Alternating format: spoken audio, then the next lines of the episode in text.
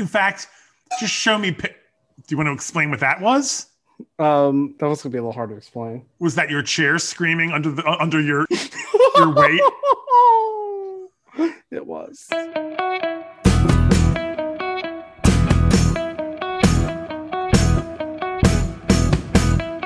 Hello, welcome to the Cozy Cub and Dour Bear podcast. I am your cozy cub, Robbie Dick, and this is my co-host, the Dour Bear, Tony Harrington. Hello, everybody. Welcome to a another episode of the Cozy Cub Dour Bear podcast. We have a lot of things to discuss today, We do. and I, I don't know what I want to start off with. I think first and foremost, we sound a little sad and put upon today because we had to start the day with some very unfortunate news. You think it's like someone died? Well, it ranks up there with death.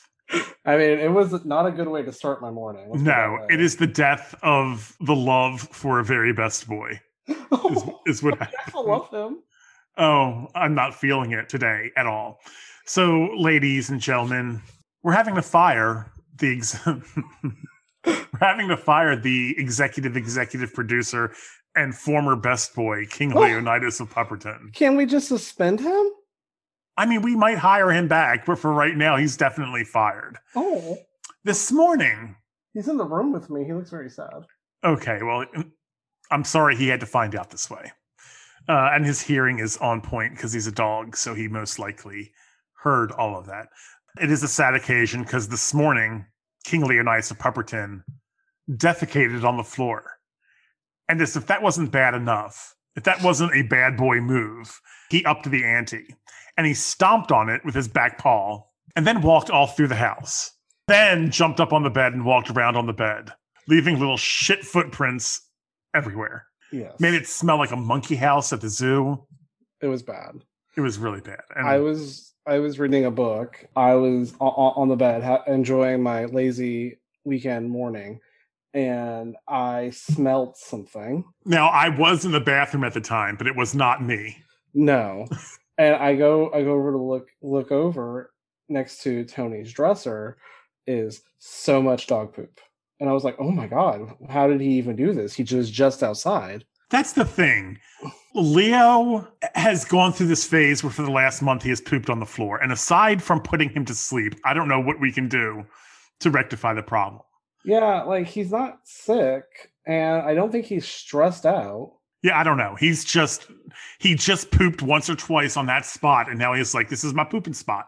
Yeah. So we clearly have to ring him out each morning um, to make sure he doesn't poop on Yeah, floor. I um I keep spraying down the carpet with white vinegar. It's supposed to stop him from pooping on the floor. Apparently it's not happened. Yeah, and now all it's done is make the bedroom smell like shit and pickles. this is what it smells like. I, I don't know who came up with the spraying the vinegar thing. There has to be a better way to do it. I know that it's supposed to be a deterrent. It's not working. Nothing is deterring this dog from from shitting on the carpet. We do have plans on replacing the carpet. He's speeding those plans along Yes. exponentially. So, Yes, he is. and we are replacing it with wood flooring. So, at least if he ever goes on the floor, it'll be easier to clean up. Yes, it will be. So that is the dour news that we had for this morning. To that's what started off our day was a, a surprise shit, a shit, a stomp, and a walkabout. Is really what happened. Speaking of shit, we've been watching Ratchet. it's so well, you know what? Actually, the name Ratchet really does describe it. well, you're saying Ratchet, and that is not the name of it. It's Ratchet with a D. I feel like oh. that's important to Oh. To clarify. Because you are horrible with names, as I feel we have to emphasize every episode. Robbie said that he had heard things about Ratchet. He didn't specify whether they were good things or bad things. They were Just... I had heard I had read both good and bad things. my favorite review was that it is the uh, worst season of American Horror Story.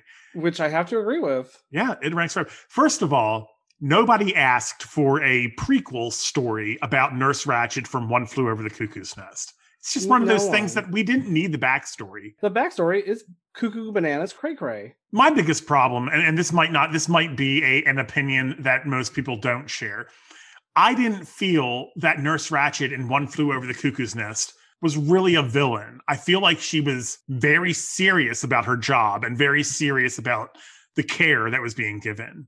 And she was a stickler for the rules because when you're in a mental institution, there needs to be rules, or the inmates will literally be running the asylum. And she was working with some very flawed knowledge of psychiatry at the time. I I mean, I don't get me wrong. I think she was a bitch, but justifiably so. She had the important job of holding down the fort. And having spent more than enough time in the hospital in the last year, I can say nurses run that shit, and they do not get the credit that they deserve. Yeah, but let but let's get on what we hate about the show real fast. It's ridiculous. The plot lines make no sense. I don't think Ryan Murphy has ever met a human being in this world. I don't think Ryan Murphy has uh, storyboarded anything. I think he makes it up as he goes along. That That's would been my explain that would explain everything that's going on in this show, but also in past shows too. It went off the rails with ridiculousness. We found out that as a child, she was forced into weird sexual scenarios with her adopted Foster brother. brother, yeah. She's now a lesbian, Or she's Uh, not, one or the other. We don't know. It's very up in the air as to what we- she is. She's sexually ambiguous. Yeah, It's for whatever the situation calls for. I don't, I'm just hate watching it at this point. yeah. We have two more episodes left of season one. Oh, thank God. It's, it's, it's, it's, it's almost over. What was it? 10 episodes? Is that what we, Eight. Eight. Okay, so it felt like ten, but so we're six episodes in. and We have episode seven and episode eight to watch, and it's hideous. I wouldn't recommend anybody watch the show. It's not cozy. I want to point out though, Sarah Paulson is doing a lot of work, and she is doing the best of what she has. So there's some great actors in it. Finn Yeah. Wittrock is not one of them, No, but Sarah Paulson will, will give 100 percent of everything. Yes. She is a an American treasure. yes. What I and whoever plays um, Nurse Betsy Bucket, you're not supposed to like the character of Betsy Bucket, but oh my god, I love her so much. And when we first, there, she goes through this arc. Well, I like her in the later episodes. That's what I was getting ready to say. She goes through this arc where she starts off as the type of character that Nurse Ratchet is in One Flew Over the Cuckoo's Nest. A no nonsense. This is how I run my my show. The nurses are going to be on point. I expect perfection, and that's how it is. So she comes across as a proto Nurse Ratchet from One Flew Over the Cuckoo's Nest, yeah, not this version that we have comes here. off as like incompetent too. Not until later that starts coming out. But until then, as far as we know, she's been with the hospital forever. The current doctor, the new doctor, inherited her, doesn't like her, but No. that doesn't come Also- out until later. I just looked up the actress's name. Her name is Judy Davis. Judy Davis is a gem, and I love her. Yeah. Uh, but that said, the show is just not good. It is hyper No. violent for no reason. For no reason. I mean, people being boiled alive in hot tubs, uh, eyes being shot out, limbs being cut off, limbs being broken in dresser drawers. It's just It was so horribly, crazy. horribly violent for, and there's no reason because And Sharon Stone is doing the Lord's work as well. yes, the the acting in this is not the problem. For some reason, Ryan Murphy attracts some A level talent for some really C level writing. It's like a lot of his shows revolve around the strength of his actors and not so much around the strength of his storytelling. yes, because his actors are going to give 110 percent no matter what. Yeah. But yeah, so it's it's not good. And compared to Hollywood, which was very enjoyable for I- being produced by Ryan Murphy, But I don't think written. nope, definitely not. Well, he didn't write these, but his hand is obviously more involved in this Yeah. than it was for the like in the politician or even in Hollywood. Hollywood was so good. And not just because the guy who played Rock Hudson was so beautiful. Well, there you go. That's how Uh-huh. Mm. You need a wet nap. I do. Okay, Yeah, just sop it up. Okay. Um, that's so anyhow we're going to continue watching it probably for as long as they keep making it because at this point i'm invested in the hate that comes out of me. So yeah we will not recommend watching ratchet i don't know how it got made in the first place and why they decided they wanted to give a character like nurse ratchet this ridiculously horrible backstory. We Yeah. didn't need to justify her other than what she was in one flew over the cuckoo's nest and that character was perfection. She's the darth vader of like medical dramas Talk about a prequel that ruined a character. That's what I, that's the parallel I was drawing, Robbie. Oh, Yes. Sorry. no, it's a, you're a little thick.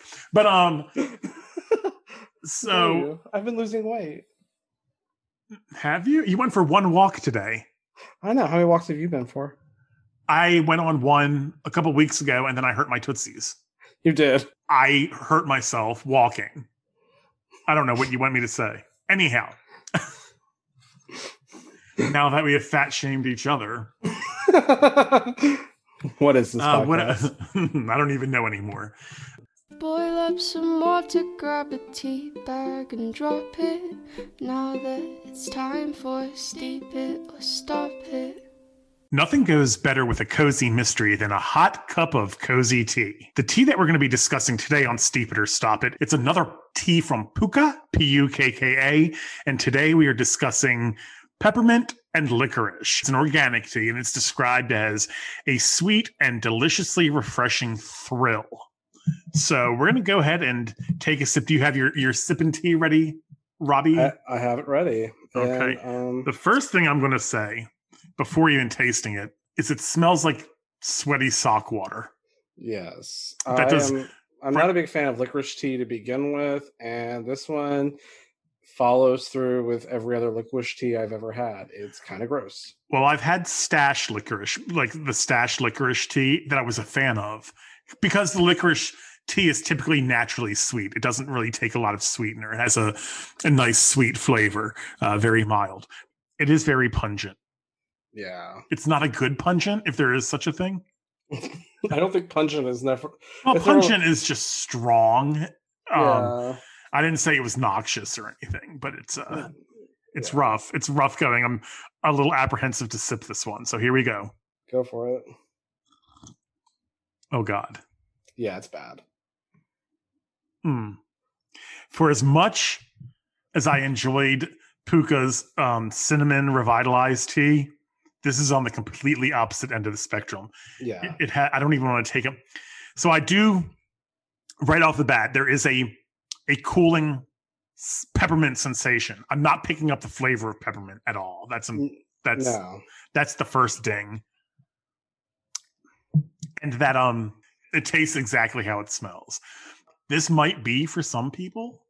It is definitely not for me. Or me. It is wow.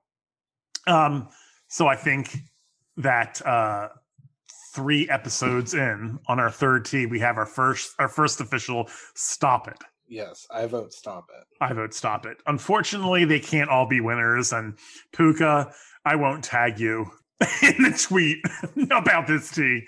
But for anybody listening, Pukka peppermint licorice tea is definitely a stop it.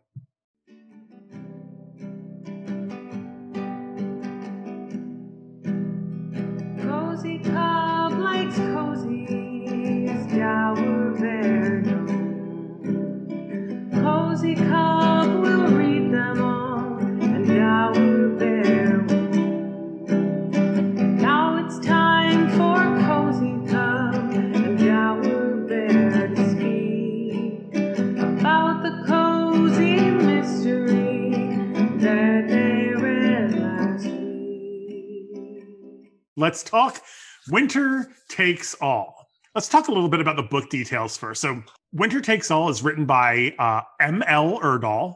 That's M.L., the initials, which many of my favorite writers use initials. There is like, you know, F. Paul Wilson, Dean R. Koontz, Hmm? R.L. Stine. Oh, you do not enjoy R.L. Stine. I do not. D.R. Seuss. There's all like, Oh. of- like, like J.K. Rowling's. J.K. Rowling's. Yes, they all all the greats use initials. Right off the bat, I was like, "That's a plus." M.L. Erdahl. It's the ambiguous M.L. We don't know what it stands for. I know what it stands for. Michael Lewis. I we don't know what the L stands for. I think that is awfully. I mean, it could be Lewis. I don't know how many L like middle Lawrence. um, Luminol. Lu- Lum- Luminol. Yes, Michael Luminol Erdahl. Mhm. I I that's not that's not his name. Uh, anyhow, he's doing I think like an S. E. Hinton thing since cozies are typically written by females. Yeah, I feel like he's doing- only- Yeah, I feel like he's doing an S.E. Hinton thing who wrote The Outsiders and wrote just using her initials because people would never take a story about 50s greasers seriously if they knew it was written by a woman. But we pulled this uh we pulled the curtain back. We pulled the curtain back and ML Erdahl is a guy that's not anything. We're not revealing anything. If you go to his website, you'll see that. If you follow him on Twitter, you'll see that. If you read the book, you'll see it. If you read yes, so it's it's we're not we're not divulging any any trade secrets here. No, he's not like one of those Harlequin writers who has to write under a woman's pseudonym.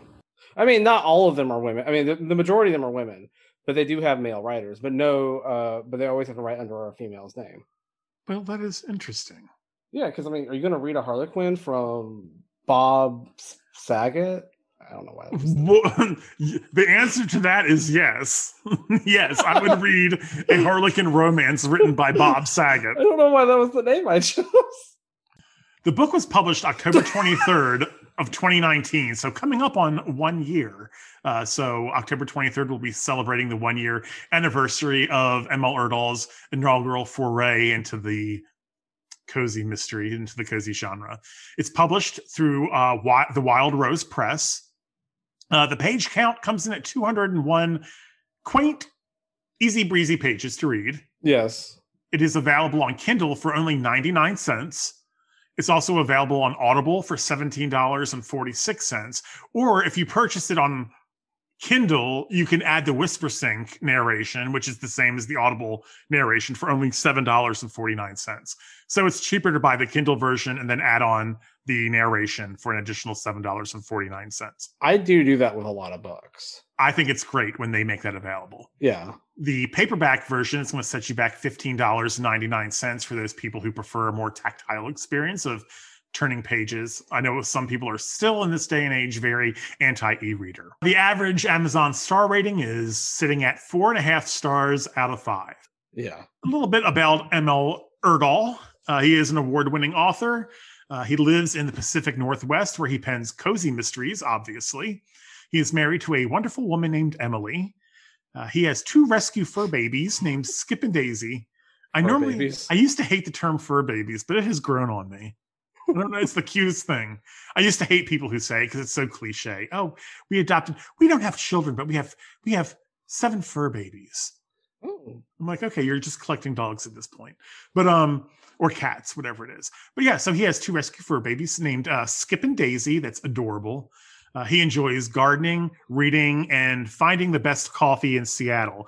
And when we speak to him, we're going to be setting up the interview with him probably for this weekend. So when we Yeah. speak to to Mr. Erdahl, we will ask him if he has found the elusive best coffee in Seattle.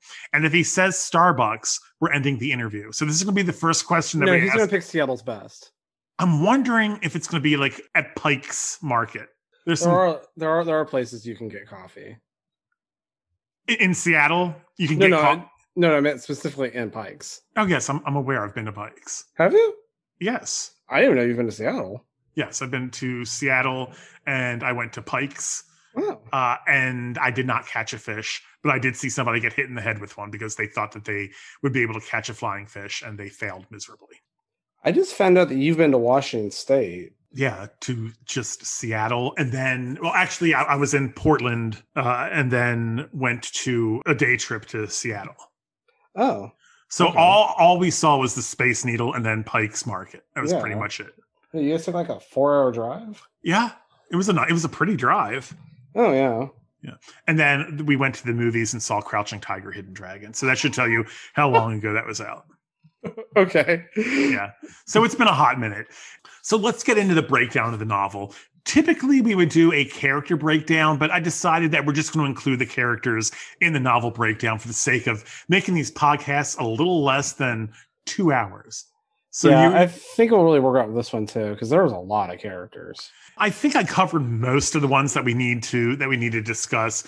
I know that in the next book that one of the peripheral characters is going to play an integral part. I just don't know which one. So we'll figure that out. Oh, what, oh, was he telling you this? No, it's um on his website he mentions that Oh, he's uh, working on a book that takes place in spring and the main character Crystal is having to solve a crime that was pinned on one of her friends, oh, but it doesn't say which friend. Olivia. one would assume.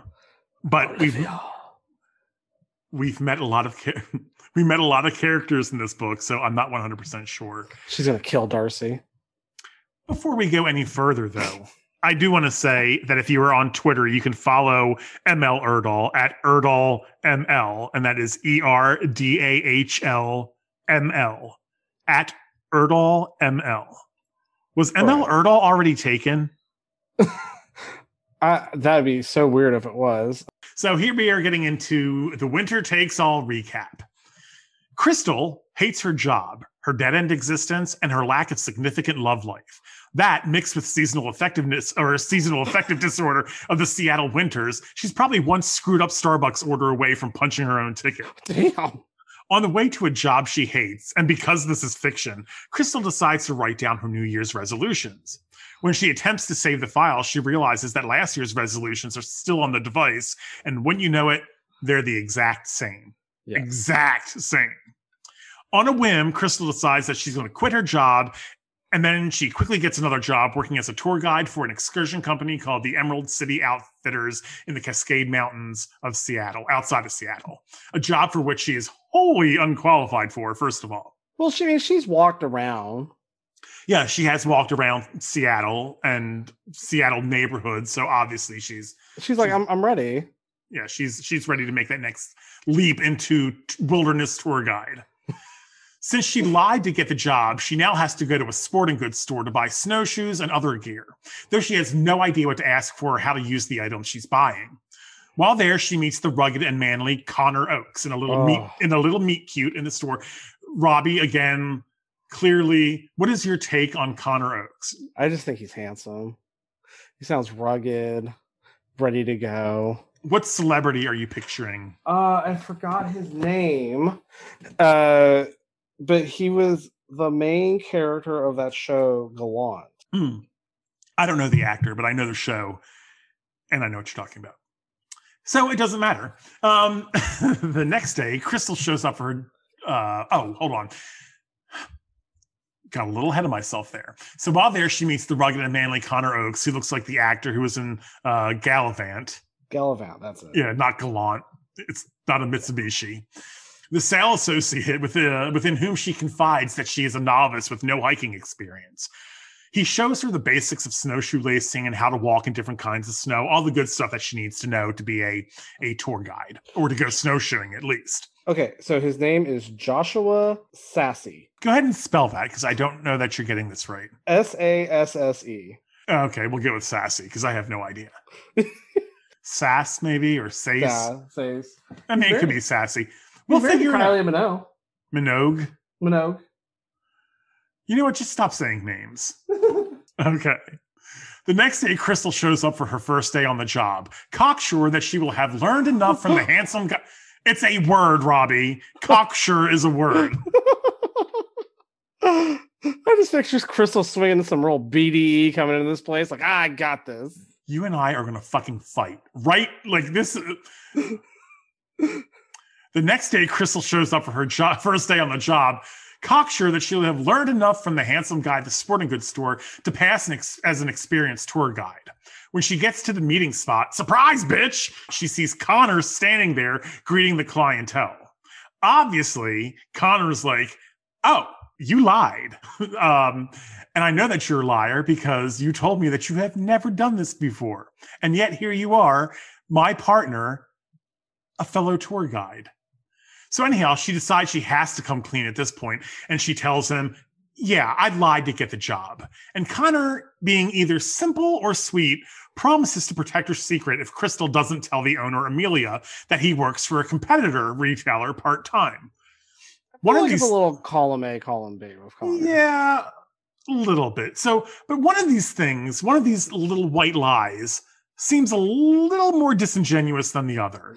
Well, One- but they, but one of them does violate a contract. A contractual agreement. Yeah, because Okay, like, and the other one gets somebody killed. So, yeah, but I, am telling you, Amelia's going to care way more about that contractual agreement. Amelia is a stickler for detail. So, you're probably right. Yeah, So, it's probably best that she doesn't know Connor works for a competitive uh, outdoor company. But, anyhow, this begins, these two little white lies begins a long history of deceit and lies by everybody in this book. Oh, yeah, everyone, this book's a fucking liar. Yes. We meet Phil, the blowhard owner of an architect firm who chartered the tour. With him is his wife, Madeline. Madeline, Madeline, Madeline, I like to think Madeline. Madeline. She's like the little redheaded girl. If the little redheaded girl had an alcohol problem. I mean, she might. It's Oh. takes place in France. With the nuns? I mean, I don't know what they do in the in, in the orphanage. They have to pass the time somehow. So she's probably dipping into the wine. Pass the sloss. So Madeline is very aloof and genuinely disinterested in anything that's happening. She's just a, a sourpuss. Uh, we also meet Alice and her husband Ryan, who are architects for the firm. There's also Justin and Bree, who are dating, and they're also employed by Phil. Uh, we meet Gary, who is an employee who so badly wants to be partner at the architectural firm that he has surgically adhered his lips to Phil's prostate. And they do not leave. Mm-mm, not no. I'm surprised that Gary didn't go off the cliff with Phil. That's hell. Spoiler alert. Spoiler alert that we're going to get to in, in the next couple minutes. Um, the group rounds out by introducing us to Georgia, the office manager at the firm. So the group sets about hiking. They arrive at the chalet in the mountains and they're greeted by Roxy. Roxy is a hostess exuding southern charm and hospitality. The party gets checked in and they set about eating and drinking because nothing says cozy more than eating.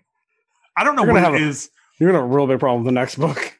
I don't understand. Is this a cozy staple? Is, Uh, is there is a lot of eating. Everybody gets to the chalet and they're enjoying themselves. Crystal goes into the basement of the chalet where the staff quarters are housed, and she decides she's going to take a quick nap. And by quick nap, she wakes up at 1 1 a.m. And what wakes her up is the sound of breaking glass and an argument. There's definitely some raised voices going on. She and Connor meet in the stairwell and they head upstairs where they find Bree crying. This is gonna be a recurring theme with Brie. Yep, a very uh, a reoccurring theme. Uh, she's very emotional. Let's just put it that way. Well, she has one emotion. Yes, crying. That is her one emotion. Connor and Crystal notice that a table's been overturned, wine bottles have been broken, a shelf has been knocked, a a shelf in Bree's bedroom has been knocked from the wall. Apparently, Phil channeled his inner real housewife, got belligerently drunk, berated his employees, and flipped over a table and headed out into the night on a snowmobile to do the world a solid and drive headfirst off a cliff. Phil was all like, prostitution whore. Flip the table. Prostitution whore. Have you never seen that clip? No, but it sounds amazing. It's uh the uh from New- it's from the It sounds like New Jersey. it is the first season of New Jersey. It's uh, Oh. uh, Teresa. She gets mad at uh Diane Stobbs, who's only on for like uh, Who's is she the one with the fake leg? The wooden leg? Or is that is that uh Beverly Hills? I think that's New York with the fake leg. Okay. I don't know. yeah, yeah, but then like like and she's all like they, they found this book that was written about Diane and they read it and they're like you were a stripper, you were a prostitute, you did all this stuff with the cops, you prostitution whore, and then flips the table. I will never watch. that, that you should just watch that one episode. That is a good episode. I will watch the clip. That's that's that's all I can commit to. And, and then and then one of the uh Manzo sons try to like stop her, and she like this is not a very big woman, and she throws this dude with like little effort. She's just like suck it, sucker. Wow. It's like She's- of it's amazing. She's the one who went to prison. Oh, oh, Judice. Yeah, Teresa Judice. Yeah. Okay. Yeah. I don't. Judice doesn't sound very Italian. I think it's like Giudice, but they don't pronounce it that way. Well, didn't we find out that wasn't that dude's real name? Of course, it wouldn't be his real name because Judice is not an Italian name. No, but like didn't we find out that like like one of the reasons he he got deported was because that wasn't his real identity?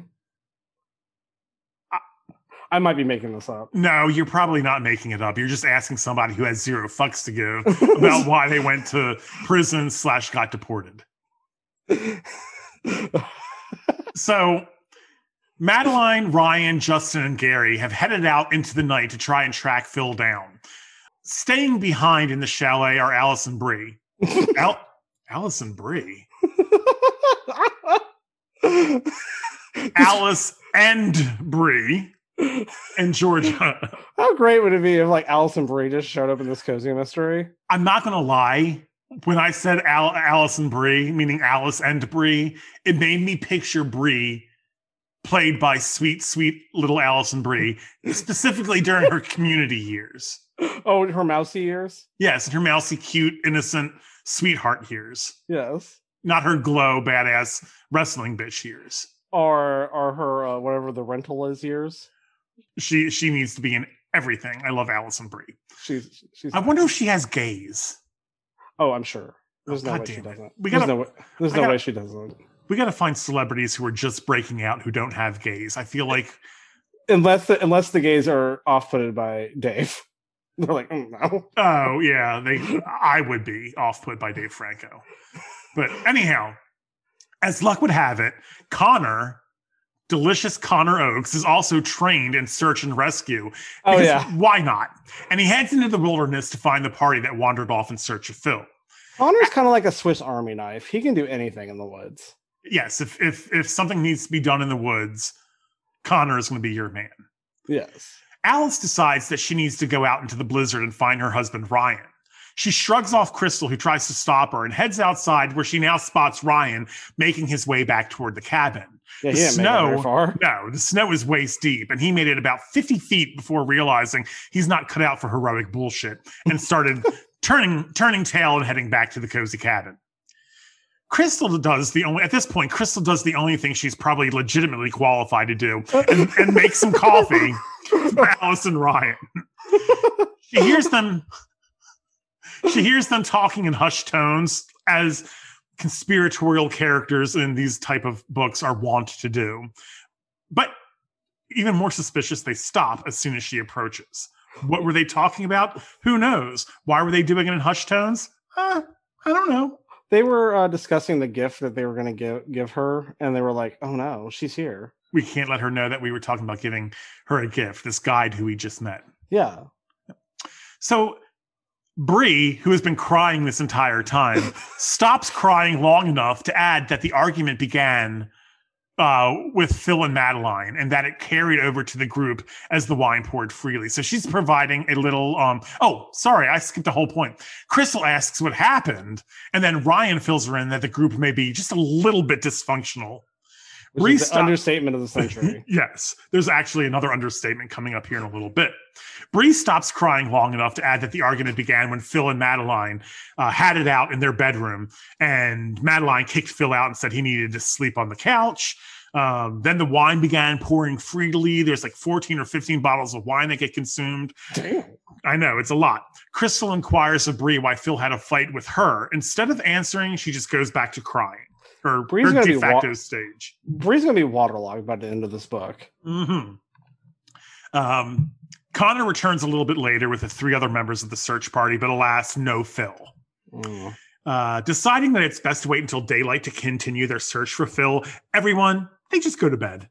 They assume that he's fine. He probably left the mountain in disgust. He's holed up in a cabin someplace. Uh, Madeline gra- uh, grabs replacement Phil, which is just a bottle of wine. But unlike her real husband, it at least makes her feel something, and she heads to the bedroom. I have to feel something. S- search and rescue then radios Connor and advises him that Phil's body has been found in a ravine off of a steep cliff, and they are now in recovery mode. So it's no longer search and rescue; it's search and recovery. Phil be dead. Yes, Phil. Phil has met the maker. Crystal still wants to know what caused the fight because she can't let it go. So she wants to know what caused the fight that sent Phil into the wilderness to his death because, you know, again, she can't stand not knowing the hot gossip. Because no one is giving her the deets, she snoops around the chalet in hopes of finding just one clue, just enough to, uh, but in doing so, she gets sleepy, you know, like she does. So, you know, waking up at one o'clock was a little much for her. She made that coffee and it just exhausted the shit out of her. She snooped around for half a minute and was just like, you know what? It's time for bed. So she's awakened by Connor the next morning and prepares the group for departure. Crystal whispers to Roxy that Phil is dead. Roxy somehow slept through the whole thing and utters her understatement of the year I'm a heavy sleeper. Oh yeah. Yeah. And then she gets mad that the they didn't wake her, and Connor's like, I tried to, and she's all like, you could have slapped me around a little bit. I wanted to see the hot goss. you could you could you could you could have you could have given me a couple snacks to wake me up. You're just like Roxy, but I will say I do love Roxy. Roxy is the best, and I, don't know. that- I, I don't know how he would add her into another book, but I hope he does. I mean, she works at several of the chalets, so I think she just works at that one. No, the guy owns a couple chalets, so she could technically work at any of them. Oh, I guess you're right. Roxy makes the group some breakfast. Madeline eats and drinks some coffee, seemingly not too upset that Phil is still missing. Why nobody has told her yet that her husband is dead? That should have been that's something that's worthy of waking somebody up for. Well, they may have, and she's just so drunk she wouldn't know. No, they don't. She doesn't know at this point. Nobody woke her up and said, We have some bad news, girl. Well, you're gonna find out too. Nobody actually likes her. Truth. Yeah, like But- nobody likes Madeline. Hear me out. Connor, Crystal, Roxy. Well, Roxy, no, Roxy- because she didn't Roxy was in know. a fucking coma. Roxy was in a coma. She didn't know. They could have wakened her up, the wife of the deceased, and said, Your husband is dead. Instead, they let her sleep through the night. They let her get up, eat some breakfast, drink some coffee. She has no idea that her husband is dead. And three people know, and they're just laughing it up. like, they're oh not. They're not. But holy cow. They may have been. Yeah. so you would just think that would be one tender morsel of information that should have been con- conveyed at least to Madeline. If ever there was a time to pull someone aside, that would have been it. Yo, girl, your husband's dead. He ain't in the union anymore. At this point, Connor breaks the horrible news in front of everyone. Madeline caught completely off guard. And but she's also upset that the last words that she had with Phil was an argument. Bree is inconsolable, still and again, crying harder than anyone should over Phil's death. yeah, we're gonna find some shit about Phil. Phil is not spoiler. Phil is not a nice man. No, he's not. But we already there has been no bones that he's not that that that he's a nice guy. Like th- that is very evident from the very beginning of the novel.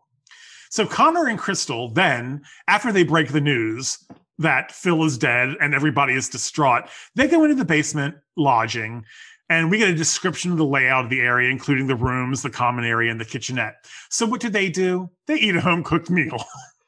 and they talk about how great of a host Roxy is uh, to the tour guides, what books are on the bookshelf.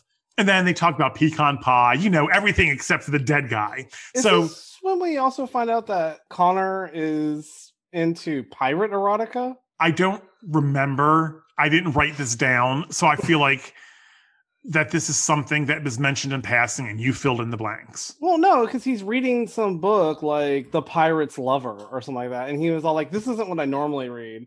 But they have the rest of the books here. And I spend so much time in here that I just I just had to finish this the, the series. Okay. So, yes, he's probably into pirate erotica. That's a really weird thing to pick up out of all the words that were written in the book, but sure. I'm more off put that they just dropped a bomb on somebody. Then they were like, peace, bitches, and then went and ate fried chicken and pecan pie and then laughed and flirted with each other like nothing was wrong. Well, they couldn't leave the chalet because a, because a tree uh, had uh, fallen down. That's not until the next day. Anyhow, Oh. Crystal decides that this is the best time to open up about why she lied to get the job, even though no one asked. It turns out, like every other American, she loathed corporate America and she wanted out. Connor explains that he started studied forestry in college, and this is all that he's ever known. He has big aspirations, though, to own a houseboat in which he can live with his dog Maggie.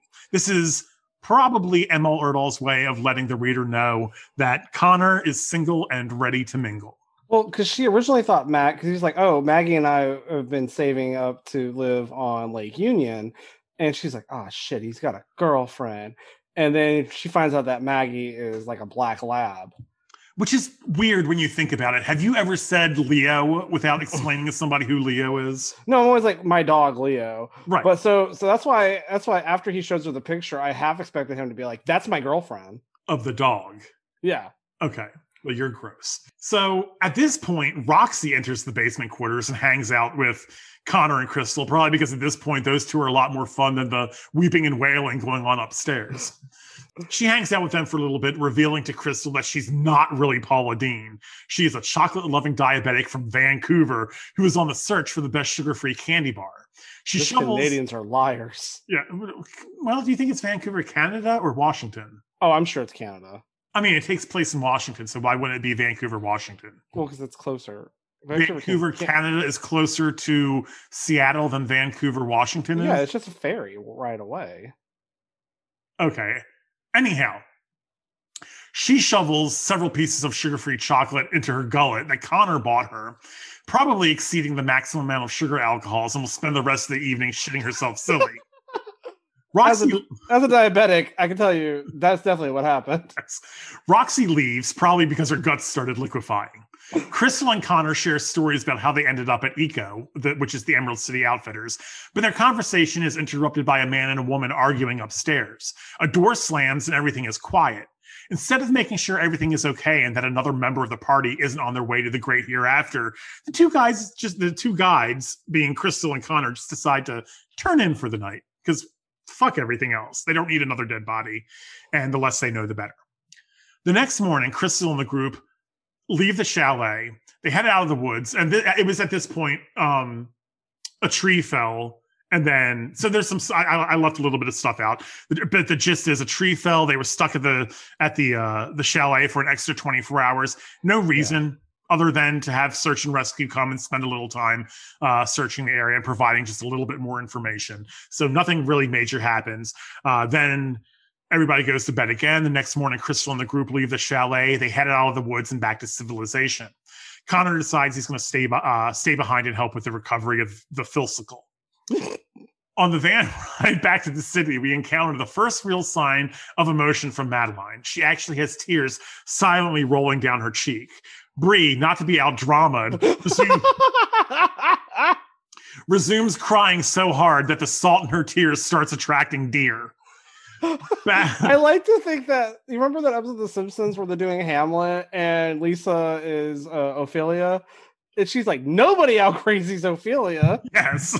That's, Bree. That Nobody out Bree. dramas Bree. Yeah, so Bree went back into her st- into hysterics and and just continued crying. Back at the store, mm. this, they're, they're they're now every like the whole party is now back at the at Eco, and everyone leaves, presumably presumably thanking Crystal sarcastically for a vacation they will never forget. Crystal takes the gear into the store and is greeted by Lisa, the store manager, who asks Crystal how her first outing went.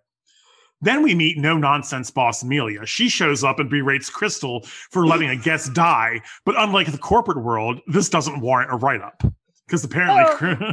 I feel like Amelia's reaction was completely legit. She's like, when I told you, she said something, but she's like, but I also meant for you to bring them all back alive. And then Yes. Lisa's all like, how dare you say that to her?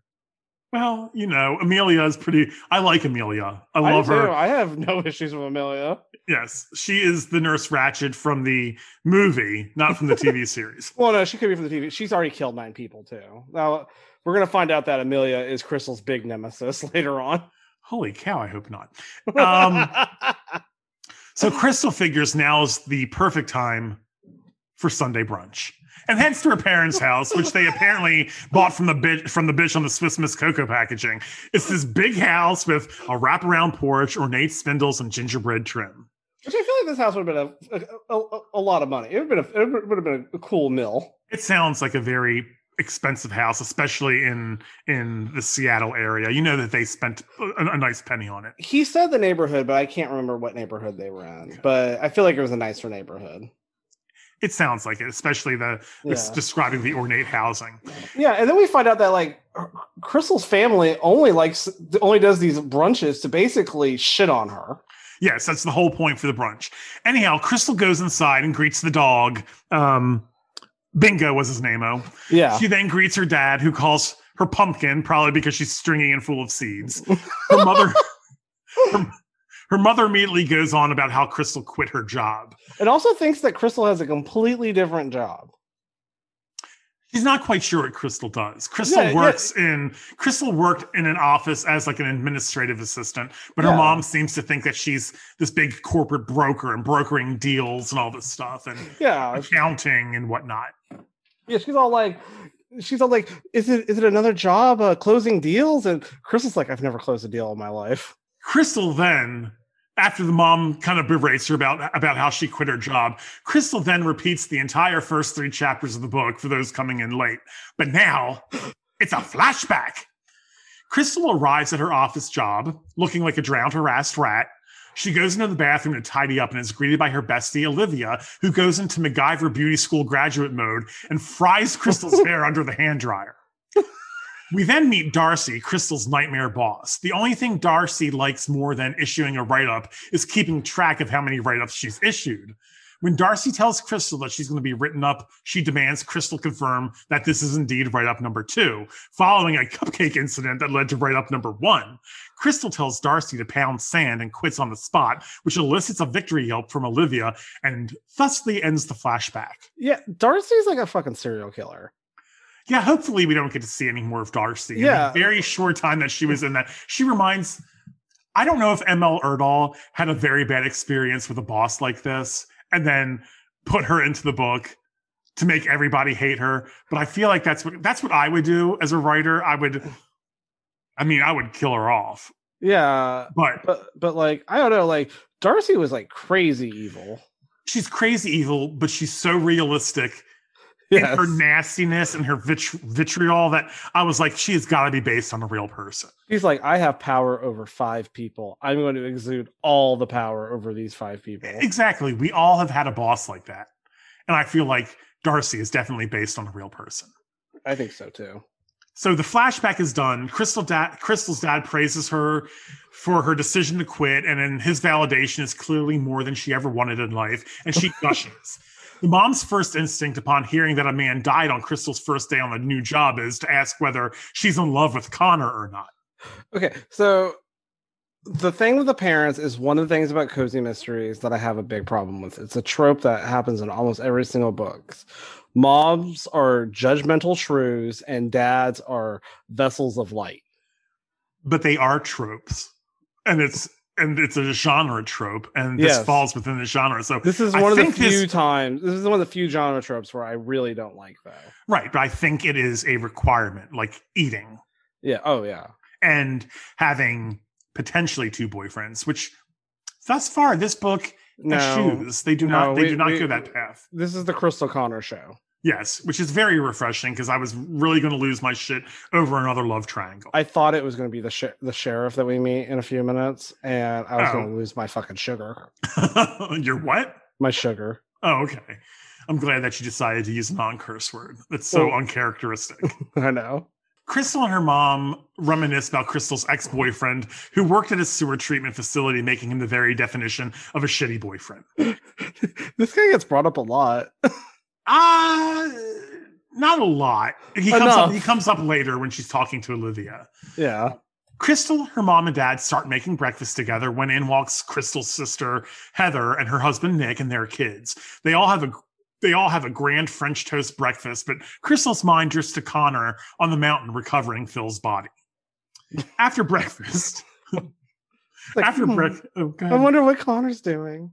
I wonder, I wonder if they, I wonder if they found that dead frozen body. It's just him, like, just like. this is gonna be like another Simpsons reference, but there was one where they found like a frozen body.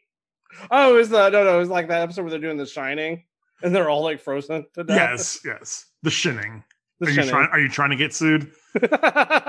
After breakfast, Crystal heads home to relax. While unwinding, she receives a call from Connor, who confirms that Phil is still dead. So he calls her and says, I have some bad news. Phil is dead. Like, we totally forgot that, that, that we knew this. or we thought like Phil had the ability to regenerate or something. Something could possibly have happened, and Phil was out there amongst the living, but then he died again. But Connor did call and confirm that Phil is still dead and that his body's been sent to the Seattle Medical Examiner for an autopsy.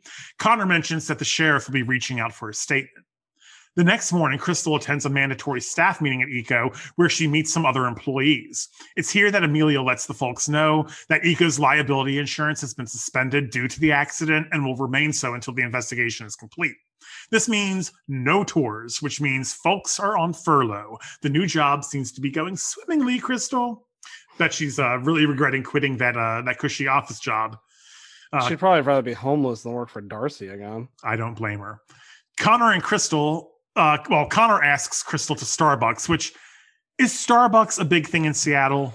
I don't I don't know. So like I grew up in Washington State, but I grew up in Eastern Washington.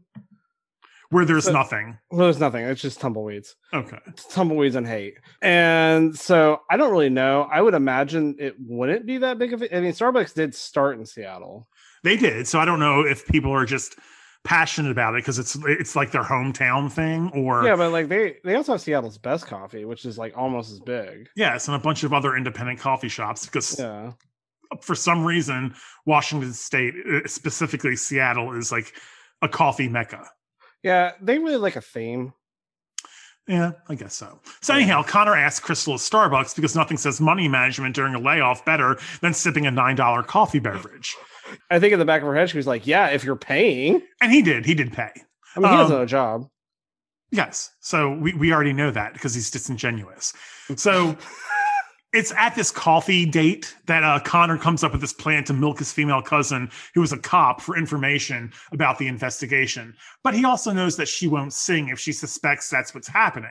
So Connor suggests that Crystal pretend to be his new girlfriend, and Holly, Connor's cousin, will meet them for dinner, and he can talk to her then and milk her for information because apparently Crystal and Connor, all they know how to do is lie. Oh, yeah. Crystal gets gussied up and heads to Connor's apartment for the dinner date. The two compliment each other, but are they even truthful about that? Who knows at this point? Enter cousin so many lies. enter cousin Holly, still in uniform, which is really she's a cop, and that's really that and a priest are probably the only two jobs where you can show up in uniform and not get looked at. Can you imagine being like a surgeon and showing up in like your bloodied scrubs? They'd be like, "Hey, that's they'd be like, hey, that's unsanitary. Please Yes. take that off." So anyhow, enter cousin Holly. She's still in uniform and immediately reveals that she and Connor are more like siblings, as he was raised by her parents after his dad left and his mom turned to a life of drugs and alcohol. Yeah. She then says, "Sorry to overshare," and then sips her wine like game set match. I don't know what she was trying to prove, but she I- put all his business out there. I kind of felt like she was like Amy Schumer in that that skit where like the wine glass just keeps getting bigger and bigger. Because she starts saying that she starts off with, I'm just going to have a sip. And then the next thing you know, she's three sheets. Yeah, and she's just like, "Let me tell all. Let me tell you all of Connor's business." So Holly flips between recounting stories of growing up with Connor and asking Crystal questions about the night at the chalet when Phil took a shortcut to lower ground. She lets it out that she lets it out that Phil was apparently knocked out prior to death, as he had blunt force trauma to the head that was received pre-mortem, uh, and then the case was looking more and more like foul play. I don't know when somebody falls off of a cliff and potentially hits every rock on the way down how they can tell what was pre-mortem and what was post-mortem. Yeah, it must. I mean, maybe because it was already bruising. I don't know. But we also know later that in the grand scheme of things, not much time passed between that incident and then him driving off the cliff. Oh yeah, no, it was like m- maybe fifteen minutes. Yeah, that's what it seemed. So Yeah. I don't know how the cops would know this. Um, it's a little suspension of uh, of belief in this case, but this explains that three star review. oh, it should, it does. I'm gonna have to go and, and alter my review rating. good. So, uh, anyhow, she states that it was blunt force trauma that was received pre-mortem, and that the case is looking more like foul play. With that, Holly skedaddles. Connor and Crystal admit that dinner was fun and they should really go on a real date.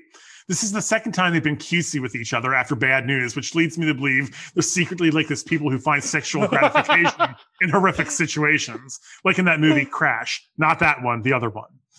The next day, There's another movie named Crash. Yes, it's with James Spader and Holly Hunter, Oh, and it is about two people who like to masturbate at s- scenes of graphic car crashes. oh, that's a slightly different movie than the other Crash. It is. I don't think it won any Academy Awards. The next day, Crystal gets a call from uh, Sergeant Tyler Prescott with the sheriff's department, who asks her to come to the local police station to answer some questions. By the time she gets there, an hour later, Tyler Prescott introduces himself as Deputy Prescott, leaving one to wonder just how bad he fucked up in an hour to drop to entry level. The, the newly he, dem- he was an elected official. No, he's not. right. Well, he wasn't the sheriff, but he was uh Oh, He wasn't the sheriff, but but he wasn't also a deputy. He was a he was a uh, sergeant. Sergeant. Yeah, but Yeah. now he's suddenly a deputy, which is like the entry level position. The newly demoted law enforcement officer asks Crystal to recount everything she can remember about the snowshoe trek to the chalet on that fateful night. Clearly, Crystal is an acid queen because this inquiry triggers another, uh, another flashback. On the, on the morning of the event, Crystal is driving one van with four members of the party, while Connor is driving the others. A quick glance in the rearview mirror gives Crystal a view of Phil staring at his assistant Bree, uh, who inches further and further from his leering gaze. The group gears up and begins to trek to the chalet via a groomed trail. Everyone looks to be having a blast, but perpetual frowny puss Phil and put upon Madeline, who offer I'm sorry, who often break the serenity of the trip with failed photo ops and bursts of profanity. The group takes the group takes selfies and pictures aplenty. selfie. Yep. While ascending a hill, Gary takes the opportunity to remind folks that he's a gross misogynist with a fitness tracker, the absolute worst. He probably wears those socks with the individual toes. That's how much of a monster he is. Oh, I hate those socks so much. Gary laughs at Phil's petty insult toward Ryan. Gary spends so much time with his face, uh, with his face within kissing distance of Phil's ass that he probably has a perpetual case of pink eye. I hate Gary so much. Everybody hates Gary. He's he is he is such a Darcy. Ryan almost cleans Gary's clock, and Justin and Bree mention how horrible the little troll is. Connor defuses any attempted fight, and the gang settles down, and Phil sneers at Ryan before everyone heads to the chalet for dinner. The detective cuts Crystal off after she begins recounting the events that night at the cabin because he claims that Roxy already filled him in and the story is consistent, which is alarming because Roxy was allegedly sleeping like the dead. So either this is a continuity error or like everyone else in the story, she's a liar. We already know she's a liar. Well, we, this is true because we know that she's not Southern. Yes. With so many pants on fire, I'm not sure how there's any snow on the mountain. Roxy meets Crystal in the hallway and invites her to lunch because eating is obviously a staple of the cozies. Alas, Crystal is budgeting and for once makes a wise decision and only has a cup of tea. Roxy reveals that she doesn't work for Eco, but for some rich bloke named Bran. Uh, I think it was like Baronhoff, something like that, uh, who owns lavish mountain properties and rents them out to the tour groups. The two women talk about uh, the state that the group left the chalet. She states that they emptied 14 bottles of wine in one night. They broke some crystals. They trashed a room. They stole some towels. I think it was like they stole two towels. They knocked over a shelf with knickknacks like a geode and a trilobite. I don't know what a trilobite is. I don't know. I think it's a beetle. It's like a, a beetle, I want to say. I don't know. Who knows? My- Anyhow, Crystal mentions that Bree was staying in the room with the displaced shelving and suggests that maybe she and Justin had a fight, probably about her incessant crying. Like, would you dry it up, bitch? Um, Just every time. flash forward, or not flash forward because we're not in a flashback now, but jump ahead. Oh, I just looked at Trilobite on online. What is it? Uh, I. Uh, Thank you. That was very informative. sorry, it means three lobes. They are a group of extinct marine um arthropods. Anthropod. Yeah, that form a class trilobite. They look like the face huggers from Alien. Okay. They are horrifying. Okay, that it sounds amazing.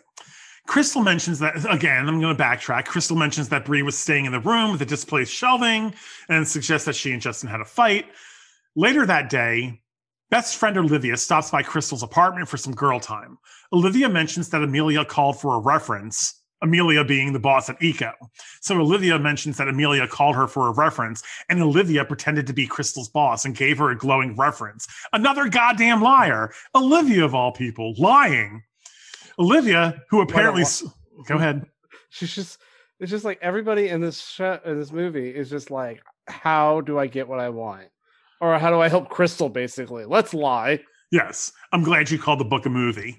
Anyhow, In my head, it was th- this one actually did kind of read a lot like a movie. Olivia, who apparently suffers early onset dementia, inquires of Crystal how she got the job at Eco, as if the previous conversation about her lying for her didn't happen.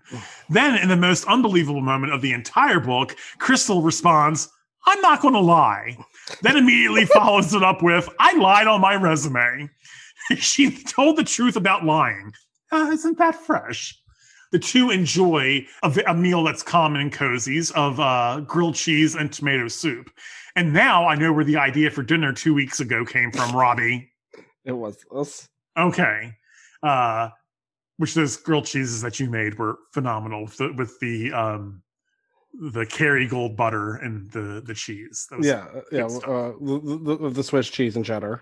Yes, that was that was good. Yeah, I liked it. So yeah. So anyhow, th- those two they enjoy a uh, a meal of um, grilled cheese and tomato soup. It's during this discussion, and then they end up talking some more. And it's during this discussion that Olivia suggests that Crystal try to solve the murder case instead of you know finding a paying job. they review the company website and see that Phil was set to retire later that year, and one of the associates is in line to inherit the business. Meaning, all that any of these associates had to do was wait a few months for the man to retire and get out of their hair. The next day starts her first day in the retail shop since the tours are 86th. She uses the opportunity at the store to sneak into the manager's office and look through the files that she's basically trying to get contact information for all the members of the ill-fated tour group. She gets busted by Amelia, so Crystal resorts to the one thing she does so well and fucking lies like a rug. She makes up some story about how she had questions about the return policy, and Amelia buys it hook, line, and sinker, and mentions she has some clerical work for Crystal to do, which of course gives Crystal access to the records she was snooping for to begin with. The weekend arrives, and Crystal uses the addresses she found to pay visits to the members of the tour group, starting with Georgia. Georgia doesn't seem too concerned that some tour guide from a wilderness trip was questioning her. She spoke freely about Phil and Madeline and gave Crystal a bit of history about Calvert and Associates. We learned that Phil had a bit of a wandering eye, a wandering hand, and a wandering penis. Uh, a prior affair almost led to a divorce. They get around to discussing what happened the night of the death. Georgia admits that it started with Phil getting kicked out of the bedroom and told to sleep on the couch by Madeline. The cause of the fight is still unknown. Okay, so Georgia in this conversation says that one of the women that Phil tried to sleep with accused him of assaulting her. And Georgia is just kind of okay with this fact. What the hell is wrong with Georgia? Um, job security. She's not going to ruffle any feathers. Yeah, she was like, "Oh, he uh, attacked um a, a- a, young lady, and um, mm, And yada yada yada." Yeah. Heh, not her monkeys, not her circus. Yeah, it's kind of what's going on here. And then I don't know, like everybody in this office is uh the literal devil. Yes. So anyhow, that night after she after she meets with Georgia, that night Connor and Crystal go on their date. She admits that she's investigating the tour group. Connor finds this perfectly sane, proof that they deserve one another. They exchange a kiss so dry that it changes the rain in Seattle to snow. The next day, the next day, Crystal visits a rightfully inebriated Madeline, who seemed to think that being questioned by their tour guide is the most natural thing in the world. Why nobody reacts to, to Crystal showing up at their door and asking questions in any way other than, oh, this is perfectly normal is beyond me. Anyhow, I, I love this part of cozy mysteries where somebody who has no business being in the case is just suddenly Perry Mason I will say this though. or Columbo. the one thing this cozy does is gives at least gives her a vested interest in the crime. It happened on her watch. She was there when this person was murdered.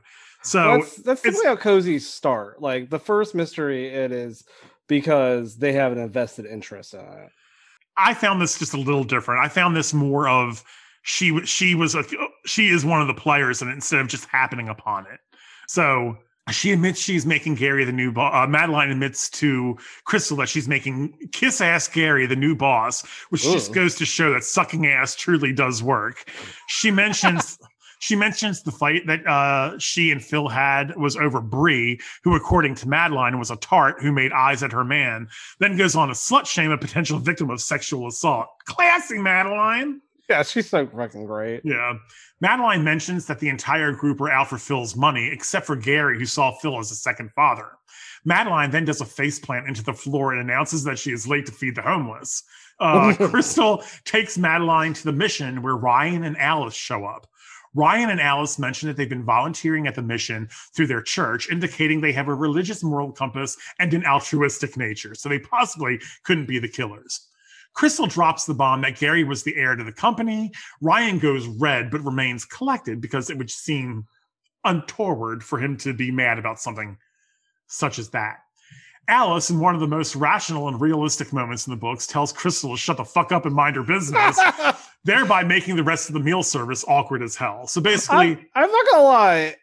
I'm kind of on Alice's side for most of the book. yeah, that was the um Alice's reaction was probably the the, the most realistic reaction that anybody should have. This tour guide group, like this group tour, I'm sorry, this group tour guide, they don't know her. They knew her for one day, and now she's And just barely talked to her. Yeah, she was she was She was know, help. she's just there. Yeah, she's the help, is what it boiled down to. So they're all serving this meal at this mission to the homeless. Uh, at the end of the service, at the, at the end of meal service, Ryan and Crystal approach a still drunk Madeline and confront her about making Gary the new Phil. Mads loses his shit and accuses Ryan and Alice of killing Phil, which they deny because duh. Madeline then hawks out, throws tomatoes at Alice and Ryan, then bludgeons Alice with a tray of taco shells. Crystal then decides this is the time for her to leave. She ducks out of the situation she created and calls Olivia to pick her up because she rode to the mission with Madeline. There's so much violence in this book. Yes. After such a horrific episode, Crystal decides what she and Olivia need to do is eat. They go to a cozy restaurant for the sole purpose of exposition and to meet some waiter named Luke who comps their order and slips Crystal them digits. The next day, Crystal tracks Gary. We know Gary, the kiss ass. She tracks Gary to the gym at which she reg- regularly exercises. Gary regales her with a bit of information that Alice and Ryan testified against Phil prior for fuckery, and Phil couldn't fire them in retaliation. Gary mentions on the night in question, he drank with Madeline for the first part of the night, then passed out because Madeline is a pro drinker and he is weak sauce. So he ended up passing out, but he woke up to the sound of a snowmobile firing up and driving off. The next day, Crystal decides who she really needs to, to destroy next is Bree. Well, it would be so easy. yes, sweet, One word. sweet cat adoption event volunteering church choir singing wholesome Bree. she shows up at Bree and Justin's home uninvited and pretty much helps herself to Chinese food delivery because she shouldn't wreck Bree's soul on an empty stomach. Bree opens up that she and Justin are dating and that despite what Madeline thinks, she never made a move on Phil. She then goes on to discuss the events of the night in question. Again, Madeline kicks Phil out of the room. Ryan and Alice were in the main room of the chalet eavesdropping on the fight, maybe hoping to get some blackmail, uh, you know, some dirt on Phil. They're just really into hot goss. Yes. She gives some watered down version of the events that don't quite match up. A second fight and breaking glass and a thump were never mentioned, even though Crystal knows all of this happened. At this point, Justin shows up and questions Crystal's intention in asking all these questions. Crystal then pulls out the old ace in a hole, her lies, and tricks hmm. Justin into admitting that Phil was in Bree's room and they had an argument. Bree starts crying again. She probably needs Pedialyte at this time. Justin threatens Crystal and tells tells her that he's calling the cops. She turns tail and leaves without so much as Bree uh, without so much as Bree cracking under the pressure. So she really thought she was going to break Bree. She ended up not doing it, and Justin ran her off. Crystal's exit is halted by a dead battery. Her father comes to her rescue. This delay in departure affords Crystal the opportunity to see Justin leave the house with a half full trash bag, which he drops into his trunk and drives off. Crystal trails him to a dumpster alleyway in an alleyway where he tosses the bag. Crystal stays hidden until Justin leaves. Then she decides she's going to dive into the dumpster, but the stench is too much for her to handle. She can't get the bag without retching. If only she knew a homeless person. Joe, a homeless man she met at the mission while serving food, shows up and retrieves the bag for her for $5. Back at her condo, which this is this plays out like like a um like a 1990s uh full motion video like point and click video game where This is really this would be more your alley because I've never played one of these games. so there was a game called Phantasmagoria: A Puzzle of Flesh, where in the beginning Oh. the main character's wallet is under a couch. oh yeah, of you told me about this. instead of the ca- instead of the main character just pushing the couch aside and picking up the wallet, or you know, reaching under, getting on the floor and reaching under. what he ends up having to do is go and get his pet rat out of the cage. He puts the rat under the couch, and the rat starts chewing on the wallet. So, in order to get the rat out, you have to coax it out with a granola bar that you end up finding in the pantry. So, the rat allegedly doesn't stop chewing on the wallet, but grabs the wallet and pulls it out in order to get the, the granola bar. Well, This is the kind of logic she could have just gone into the dumpster herself. But instead, there's a serendipitous moment where a homeless person who she met for five minutes suddenly shows up and rescues her and gets the bag out of the dumpster. And then is just like, by the way, lady, you have a piece of shit car, which I thought was hilarious. Some homeless guy just threw shade at her car. Uh, so anyway, she goes back to her condo with this uh, half full trash bag. She opens the bag and she finds two towels from the chalet covered in blood. She also finds a bloody hair encrusted geode because Chekhov's geode theory states if you see a geode, if you see a geode in the first act, it'll show up again by the final act. At this point, she should just fucking call the cops. But what she does instead is head off back to Bree and Justin's to confront them.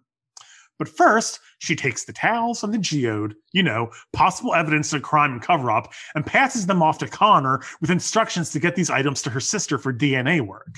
She then heads to Calvert and Associates, where she stakes out the place until Bree leaves and heads home. Crystal follows her, forces her way into the apartment complex, and confronts Bree uh, to pick up where she left off in destroying this poor girl's soul earlier. Poor girl's soul. I just ran all that together. Sounds like I was drunk. Crystal reveals to Bree that she has the towels and the geode on the way to the popo, and Bree opens up like a dam in a hurricane. She admits that Phil came to her room, tried the old rape moves, which resulted in a struggle, and Phil getting cracked upside the head with a geode. Good job, Bree. I know. She, she did the right thing. Justin then shows up in time to see Phil bleeding out. Everyone else shows up, and Alice takes Phil's pulse and declares him dead on the scene. She is a liar. Bree thought for sure that she was on the way to meet old Sparky, but Alice has a plan. That plan was to weekend at Bernie's Phil off of a cliff. it seemed like an accident. Uh, because that is the logical and natural thing to do in a simple self-defense case. yeah, like the worst thing that would have happened to Bree is that the cops would have been like, "Oh, he tried to rape you." Right. Okay. And then we find out he wasn't even dead at that time. He had a pulse. This is all part of this is all for some reason to get Phil to die. If anyone ever asks you to define bad timing, Justin shows up with Ryan and Alice.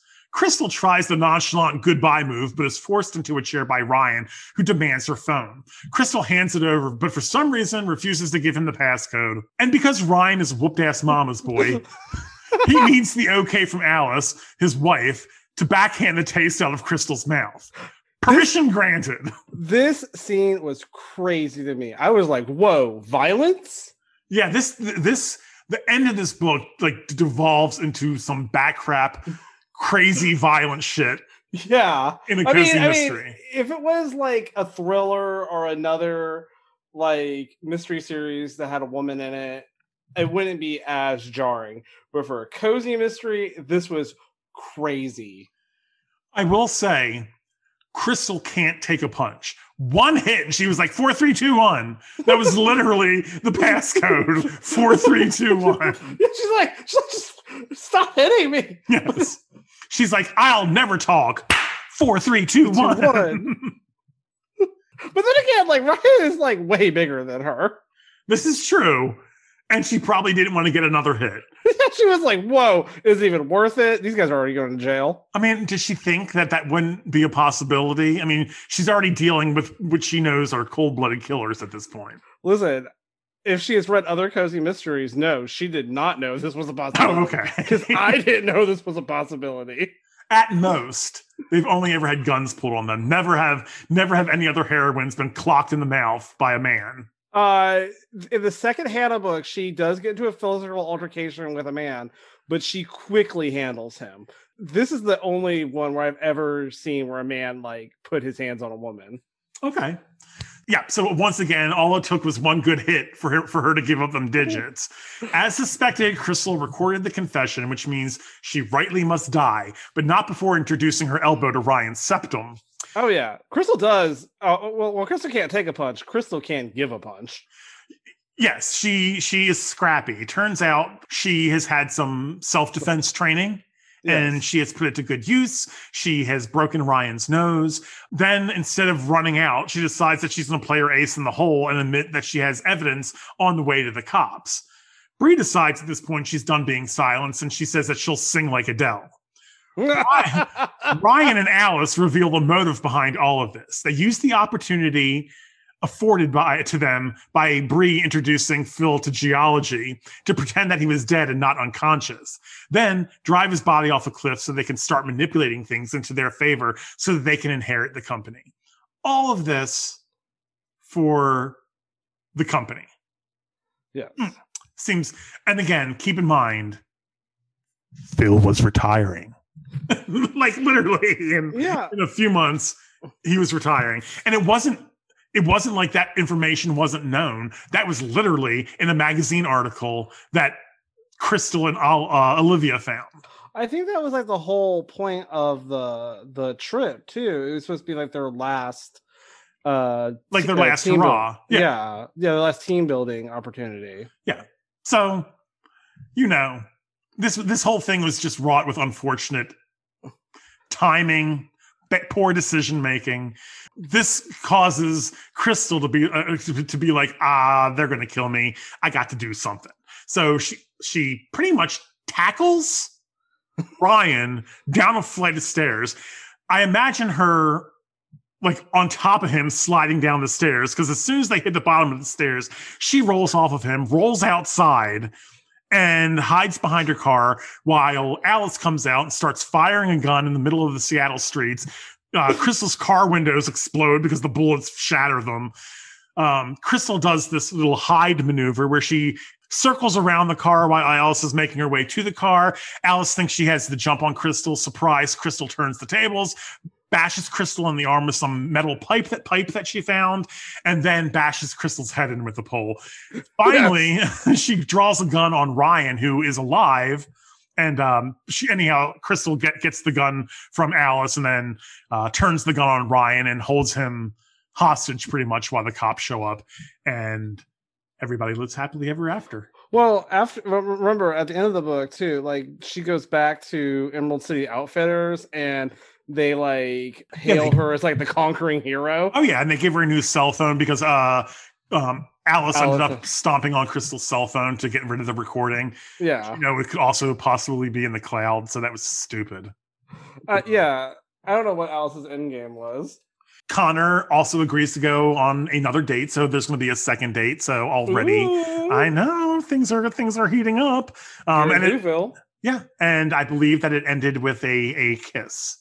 Uh, Yes, but it was also dry. I'm sure it was. You know, it's cold out still, so Well, I also like to think that they just like wipe off all the moisture off their lips before kissing. well, yes, in true in true Hallmark fashion. But um, so overall, I really liked it. I did too.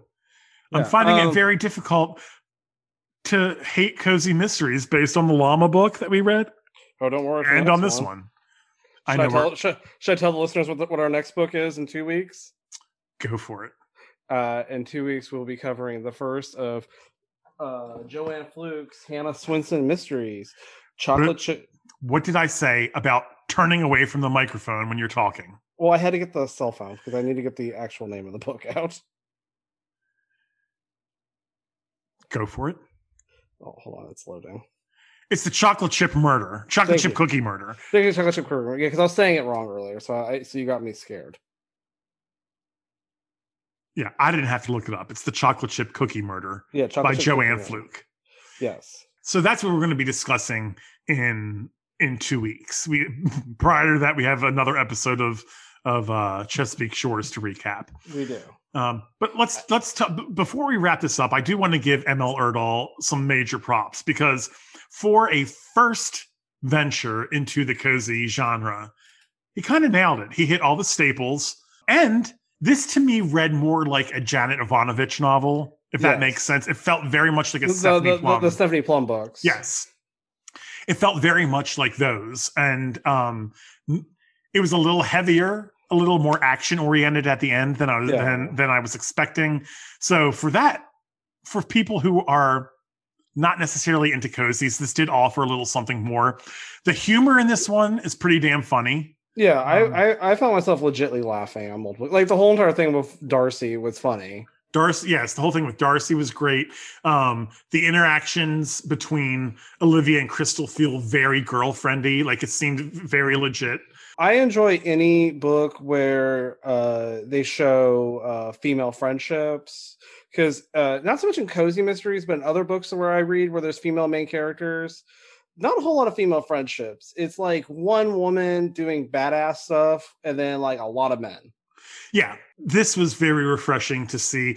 And it's not just with Olivia. There's also Lisa at the store and even her boss Amelia to to an extent. So Yeah, and Roxy. and Roxy, yeah. So there's gonna I, I feel like there's gonna be this core of these these women. And I hope Roxy does come back. We'll have to wait and see. Uh, it seems like she would. I feel like there's potential there for her to do a lot more than what she was given to do. I also hope that they all find Jesus and learn not to lie. Oh no, I hope they continue to lie and lie their asses off. Make no mistakes. I, again, for being a dour bear who hates cozy stuff, really enjoyed it. I, I Like I- legit enjoyed it. Yeah, I, we we've gotten some good ones. The one after chocolate chip cookie murder, uh, I think you'll like too. I started reading it, the Suds and Slang, and um, Suds and what? Slaying. Slaying. Okay. Yeah. Yeah. Again, overall, I really enjoyed it. I highly recommend this one. If you are new to the cozy genre, this one is going to set you up with high expectations for Yeah, I- other for other cozies, and other cozies just aren't going to live up to that. You're going to end up getting more of more tropes and more um, cliche with other cozies. Yeah, I really feel like we kind of stepped in it with these first two books that we discussed with Yeah, the really murder drama with your llama and then with uh, Winter Takes All. And again, you can purchase Winter Takes All on Amazon, on Barnes and Noble, on Kobo, um, and probably somewhere else. You can find all that information on on uh, ML Erdal's website and by following him on Twitter. Again, that's at Erdal ML.